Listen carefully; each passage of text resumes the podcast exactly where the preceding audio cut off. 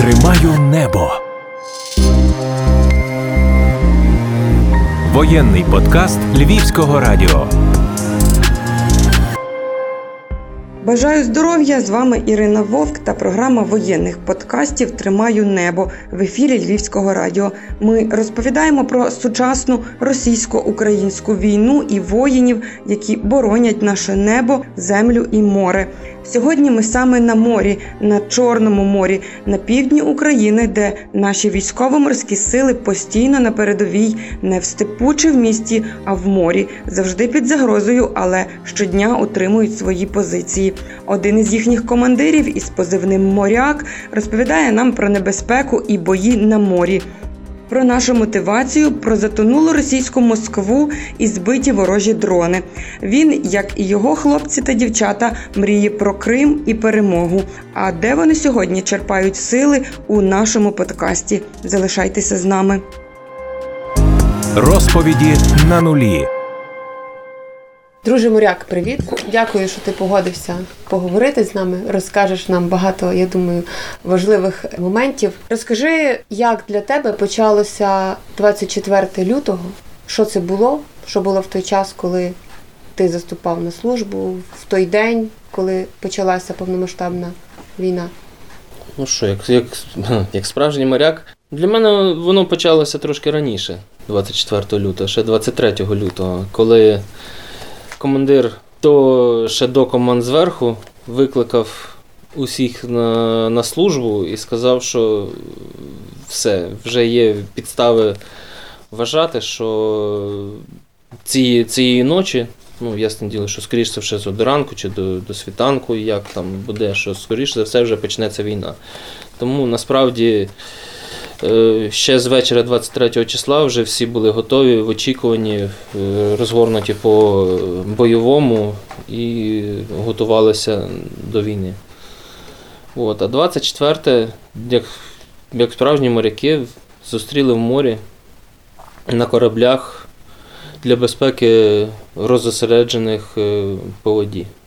Ти розповідав про дівчат, які у вас на службі, які дуже відповідально підійшли до до служби, так, до того, що вони роблять, і прийшли завчасно, але це власне стало для них фатальним. Так, насправді не не всі е, по розкладу своєму, не всі мали, виходити в море. І в тому, в тому числі і були частина людей, які були на запасних командних постах.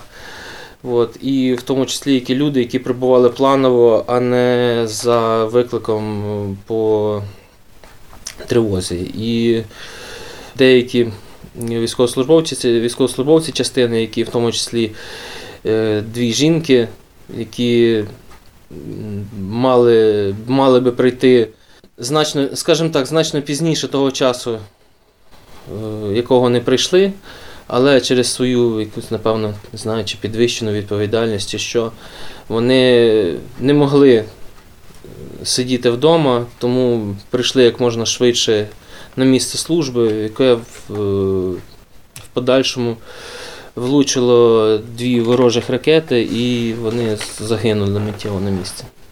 З чого тоді росіяни почали гатити? І звідки, так? Конкретно по нашому командному пункту було влучання двох калібрів. От, Ймовірно, ймовірно з моря. Пуски, пуски ракет з моря. Потім вже ж ситуація змінилася, і вони зайшли миттєво майже в Херсонську область і відповідно зайняли косу. І, власне, вона після цього моменту стала такою е, основною небезпекою, правильно, для вас. Так, хоча вони головним їхнім ударом, головною їхньою метою це було оточення Миколаєва і обхід е, з півночі е, в сторону Одеси.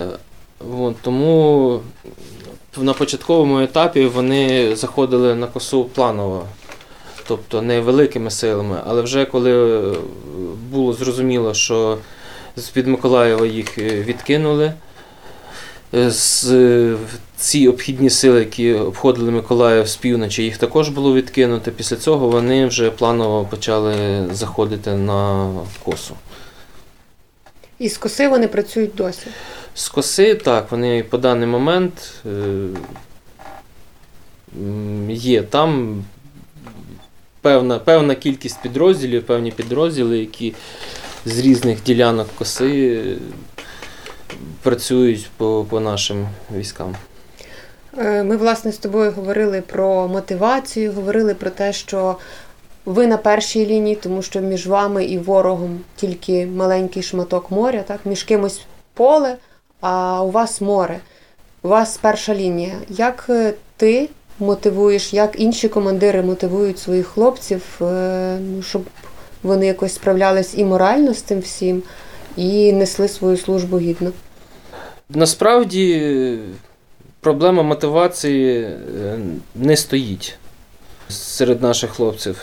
Дуже багато командирів, дуже багато військовослужбовців, які ще пережили кримські події, і яким е, є що доказувати, є що згадати ворогу. Ну і насправді екіпажі, е, які зараз формувалися, вони дуже патріотично налаштовані, в тому числі люди, яких, е, які родом з окупованих територій, і які не хочуть бачити там росіян і хочуть, щоб там була Україна. Тому проблема з мотивацією, як такою, особливо не, не стоїть. Ви з кулеметів збиваєте шахідів. Буває. Буває і ракети збиваємо. І збили ще дещо більше. Можеш про це розказати? Можеш не називати, хто, як збив. Просто сам факт він же ж відомий. Ні, я розумію. Просто ж ну, треба- сформулювати. Я взагалі не люблю говорити. Справді, е, в зоні нашої відповідальності вдалося, ну, досить, е, вдається досить успішно протистояти ворожим безпілотникам, в тому числі закупленим е, ворогом в Ірані, Е, так звані шахіди, мухаджери, або як шахіди називають вони герані, насправді досить успішно вдається протидіяти. Звісно, спочатку це було ну, не так просто, але з часом і наші підрозділи, і сусідні підрозділи вже досить приноровилися до цього і досить успішно протистоять цим безпілотникам. В тому числі в зоні нашої відповідальності було знищено ударний безпілотник Махаджер виробництва Ірану, який застосовує Росія в війні проти нас. Насправді це, напевно, перший документально зафіксований е, факт е, знищення цього безпілотника, який до того ж е, вдалося збити так, що ну, він зберігся практично в ідеальному стані, наскільки це можливо. Дуже часто ми чуємо з різних джерел інформації, мовляв, Росія стала слабшою на флоті, Росія стала слабшою е, в морі. Наскільки ти можеш це спостерігати? І взагалі це, це треба спростовувати такі, таку інформацію, чи вона в якійсь мірі все-таки відповідає дійсності?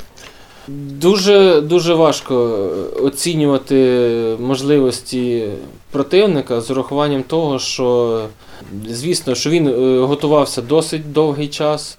Він готувався з 2014 року і до 2014 року він готувався. Насправді міг накопичити досить великий ресурс і ракетного озброєння. Він е, будував нові кораблі, розробляли нові літаки, розробляли гіперзвукові ракети. Звісно, це все обмежений ресурс, і більшість з нього використана в перші місяці війни, коли була дуже велика інтенсивність обстрілів.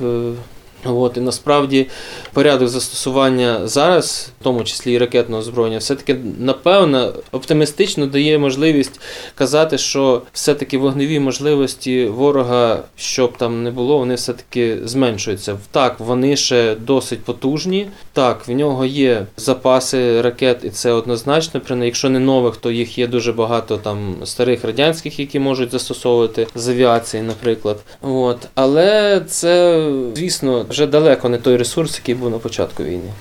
Ти пам'ятаєш, коли на Москві хтось е, добре закурив, і вона якось пішла на дно? Пам'ятаєш цей день? Ну, це ж для вас, як військово-морських сил, такий позитивний момент, правда? Був?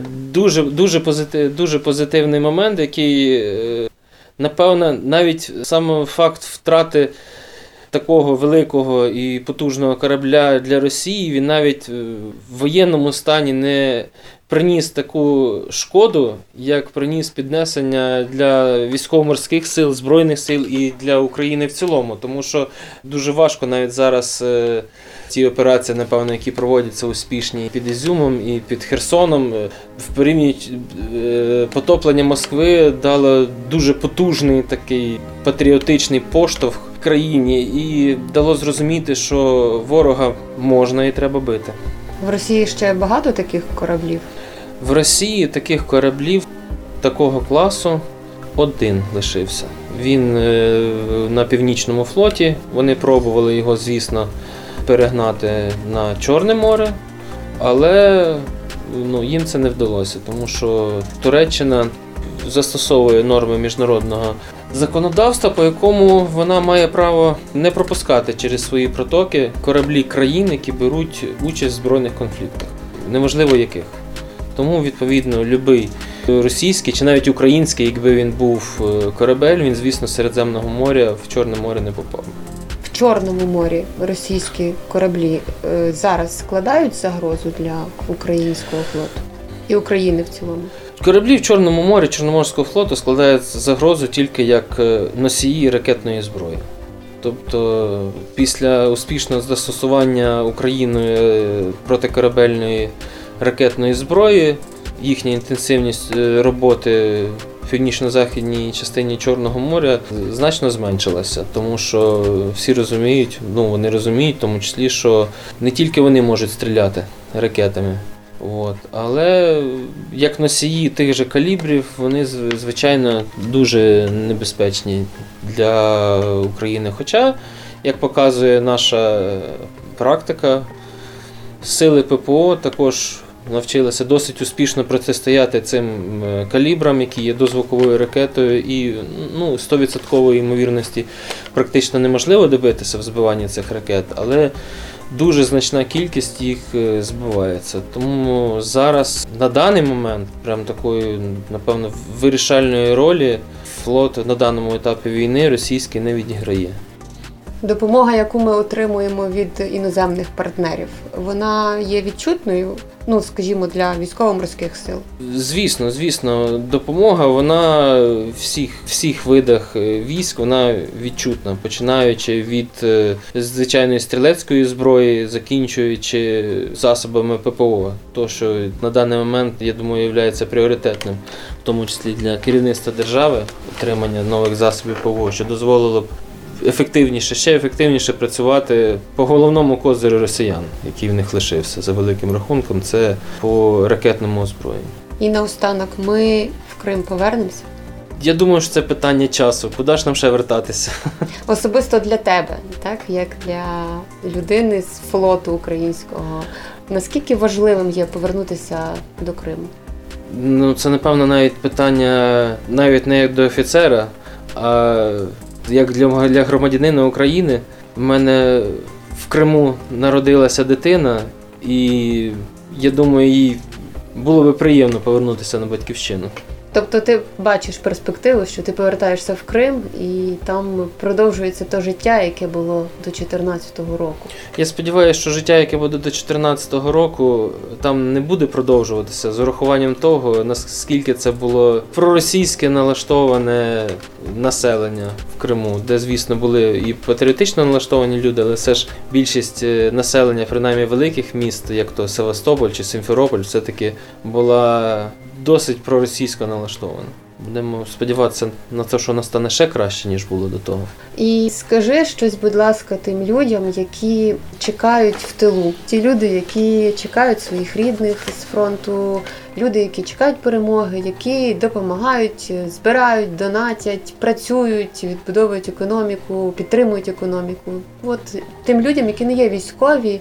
І які, можливо, в якійсь мірі далекі до тих всіх подій, які бачиш ти, і які ти розумієш і аналізуєш. Ми переможемо і робимо все, що від нас для цього залежить. Що робити їм? Що робити їм? Допомагати кожному в тій мірі, якій він може допомагати армії. Як то кажуть, зберігайте спокій, донатьте на ЗСУ. Дякую З нами був тепер- офіцер із позивним моряк. Дякую тобі дуже за те, що ти розповів, чим поділився. Дякую. Будь ласка.